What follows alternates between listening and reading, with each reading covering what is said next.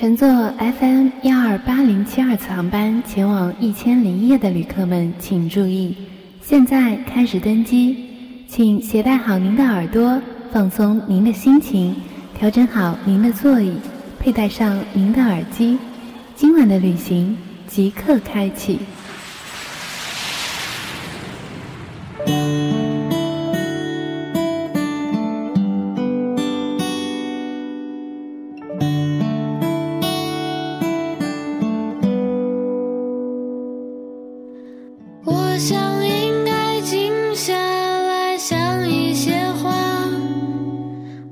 大家晚上好，这里是 FM128072，我的1001夜，我是素锦。来看一本书，我只想静下来反省自己。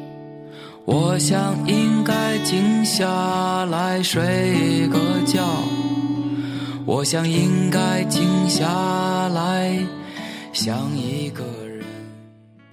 这首歌的名字叫做《静下来》，是曾经我在早期的节目里面推荐过的那个已经解散了的组合大乔小乔所演唱的。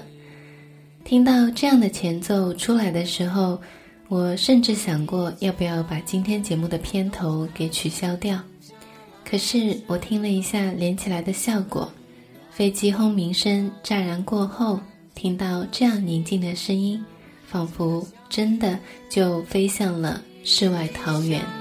空气静静的，我开始渐渐地适应。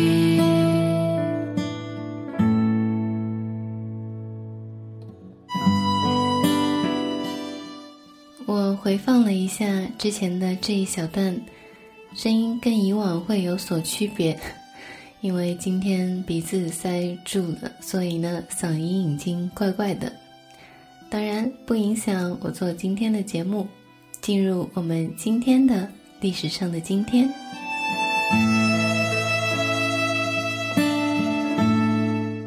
今天特意挑选了这样的一条：1910年8月27日，爱迪生发明有声电影。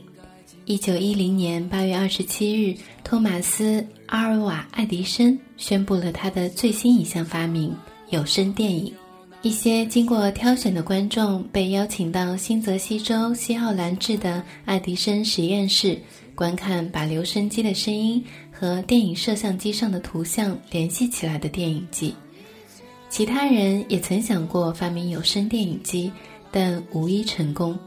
爱迪生的贡献在于他在同一时间里把声音和图像同时记录下来，而这一点其他人是无法做到的。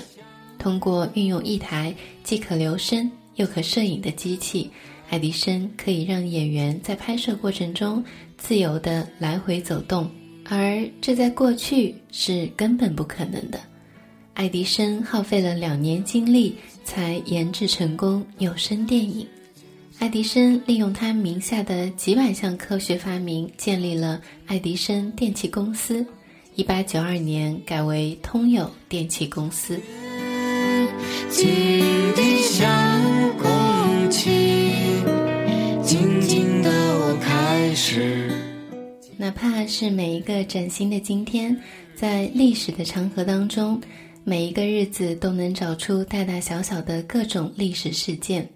对于一个电影爱好者来说，这样的历史信息，我想应该放在今天跟大家一起分享。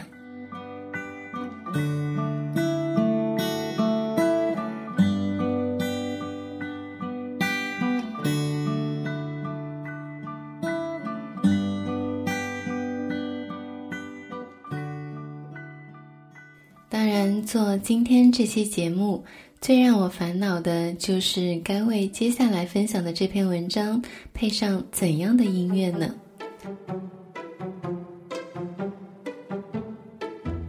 今天素锦跟大家分享一篇以往都不曾分享过的类型，文章叫做《雅道》，作者孙方友。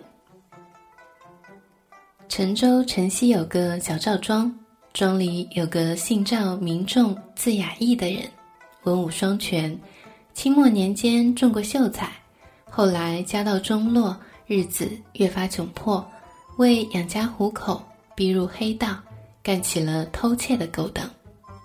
赵仲是文人，偷盗也与众不同，每每行窃必化妆一番，穿戴整齐，一副风雅，半夜拨开别家房门，先绑了男人和女人，然后彬彬有礼地道一声得罪，依仗自己艺高胆不惧，竟点着蜡烛欣赏墙上的书画，恭维主人家的艺术气氛和夫人的美丽端庄。接下来摘下墙上的琵琶，弹上一曲《春江花月夜》，直听得被盗之人瞠目结舌了，才悠然起身，消失在夜色里。赵仲说，这叫落道不落价，也叫雅痞。古人云，有川渝之道，有豪侠之道，有斩官劈门、贪婪无厌、冒死不顾之道，从未有从容作论、怀酒欢笑、如名士之道者。赵某就是要当个例外。这一日，赵仲又去行窃，被窃之家是陈州大户周家。赵仲蒙面入室，照例先绑了主人夫妇，然后点燃蜡烛，开始欣赏主人家的诗画。当他举烛走进一幅古画面时，一下瞪大了眼睛，那是一幅无尾的灞桥风雪图。远处是森林回绕的古刹，近景是松枝茶芽、板桥风雪，中间一刻一副落魄之恋，骑驴蹒跚而过，形态凄凉。中景一曲折清泉，下可连接灞桥间隙，以助回环之势；上可伸延向窗苗以续古刹微茫。整个画面处处给人以诗意悲凉感。赵仲看得呆了，他油画联想起自己的身世，仿佛身临其境，变成了那位骑驴过客，不由心境苍凉，心酸落泪。不料趁他哀伤之时，周家主人却偷偷让夫人用嘴啃开了绳索。周家主人夺门而出，换来守夜的家丁。家丁一下把主人卧房围了个严实。赵仲从艺术中惊醒，一见此状，急中生智，抓过夫人，对周家主人说：“我只是个文道，只求钱财，并不想闹人命。你若想保住夫人，万不可妄动。”周家主人迟疑片刻，命家丁们后退了几步。见形势略有缓和，赵仲松了一口气。他望了周家主人一眼，问：“知道我今日为甚吃亏吗？”“为了这幅画。”周家主人回答。“你认得这幅画吗？”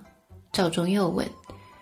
周家主人见盗贼在这种时候竟然问出了这种话，颇感好笑，缓了口气说：“这是明朝大家无尾的真迹《灞桥风雪图》。”说它好在哪里？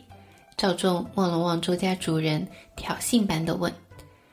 周家主人只是个富豪，对名画只知其表而不知其里，自然说不出个道道，禁不住面红耳赤。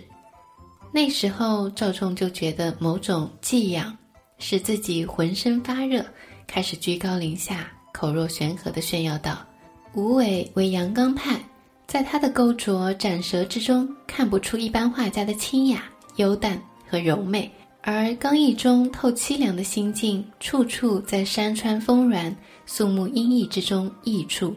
不信你看，那线条是有力的钩啄和斩截，毫无犹豫之感；树枝也是钉头鼠尾，顿挫分明，山谷嶙峋，比比外露。”说着，他像忘了自己的处境，抓夫人的手自然松了，下意识地走进那图，开始指指点点，感慨阵阵。周家主人和诸位家丁都听得呆了，个个木然，目光痴呆，被盗贼那临危不惧的执迷而叹服不已。赵仲说着取下那画，对周家主人说：“此话眼下已成稀世珍品，能顶你半个家产。你不该堂而皇之的挂它，应该珍藏。周家主人恭敬地接过那画儿，如接珍宝，爱抚地抱在了胸前。赵仲拍了拍周家主人的肩头，安排说：裱画最忌重拾，切记要放进樟木箱内。说完突然换过周家主人的胳膊，笑道：让人给我拿着银钱，你送我一程如何？周家主人这才醒悟，但已被赵仲做了人质，万般无奈。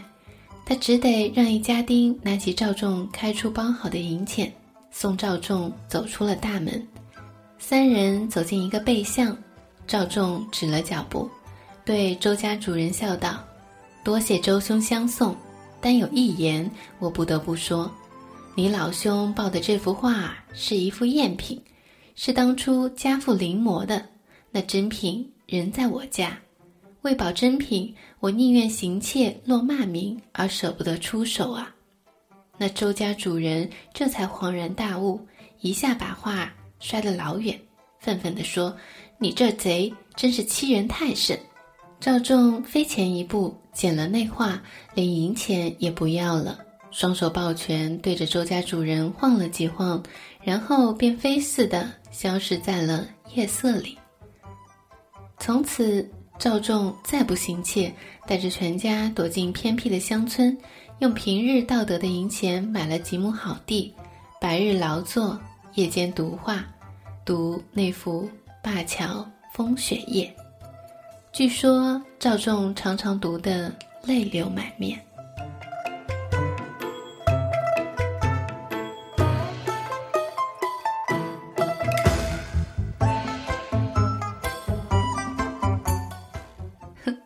想来想去，只能配上这首曲子《孔乙己》。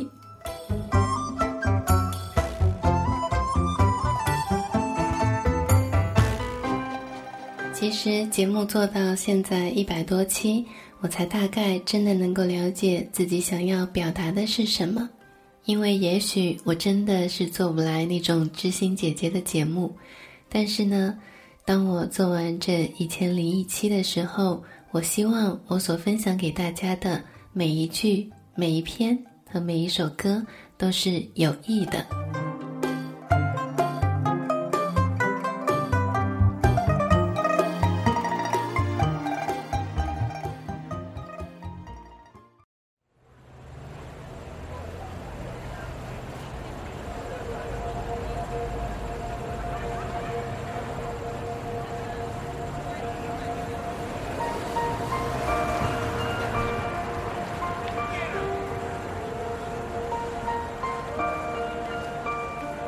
之前发起的话题，谢谢大家的信任。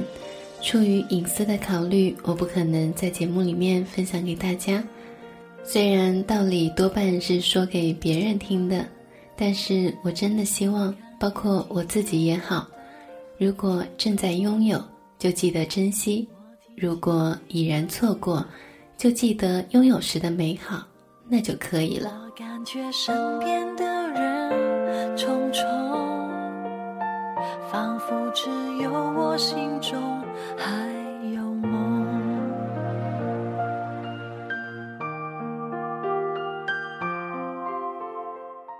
今天节目的最后一首歌曲，来自电影《完美嫁衣》里面杨千嬅所演唱的插曲《未完的歌》。当然，这也是私信里面所留言想要听到的歌曲。我想，如果可以的话，我一定一一满足你们。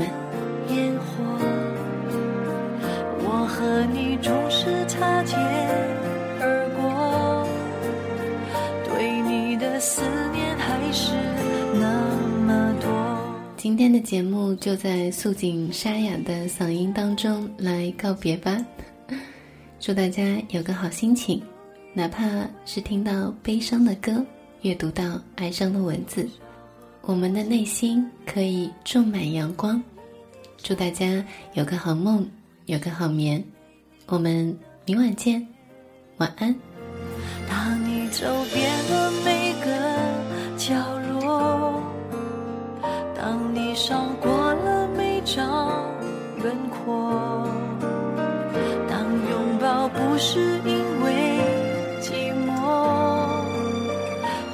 爱情也许就是属于我。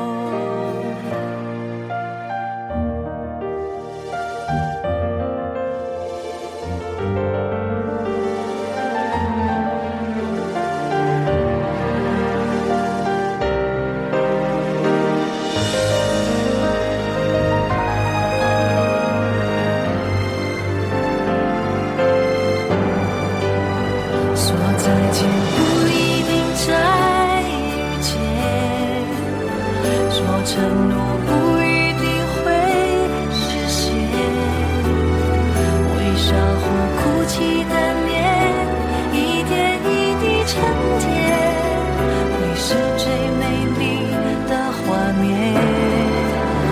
说再见不一定再遇见，说承诺不一定会实现，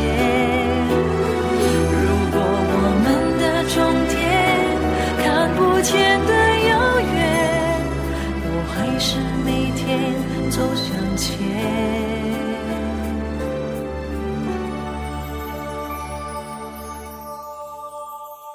当你走遍了每个角落，当你上过了每种轮廓，当拥抱不是因为寂寞，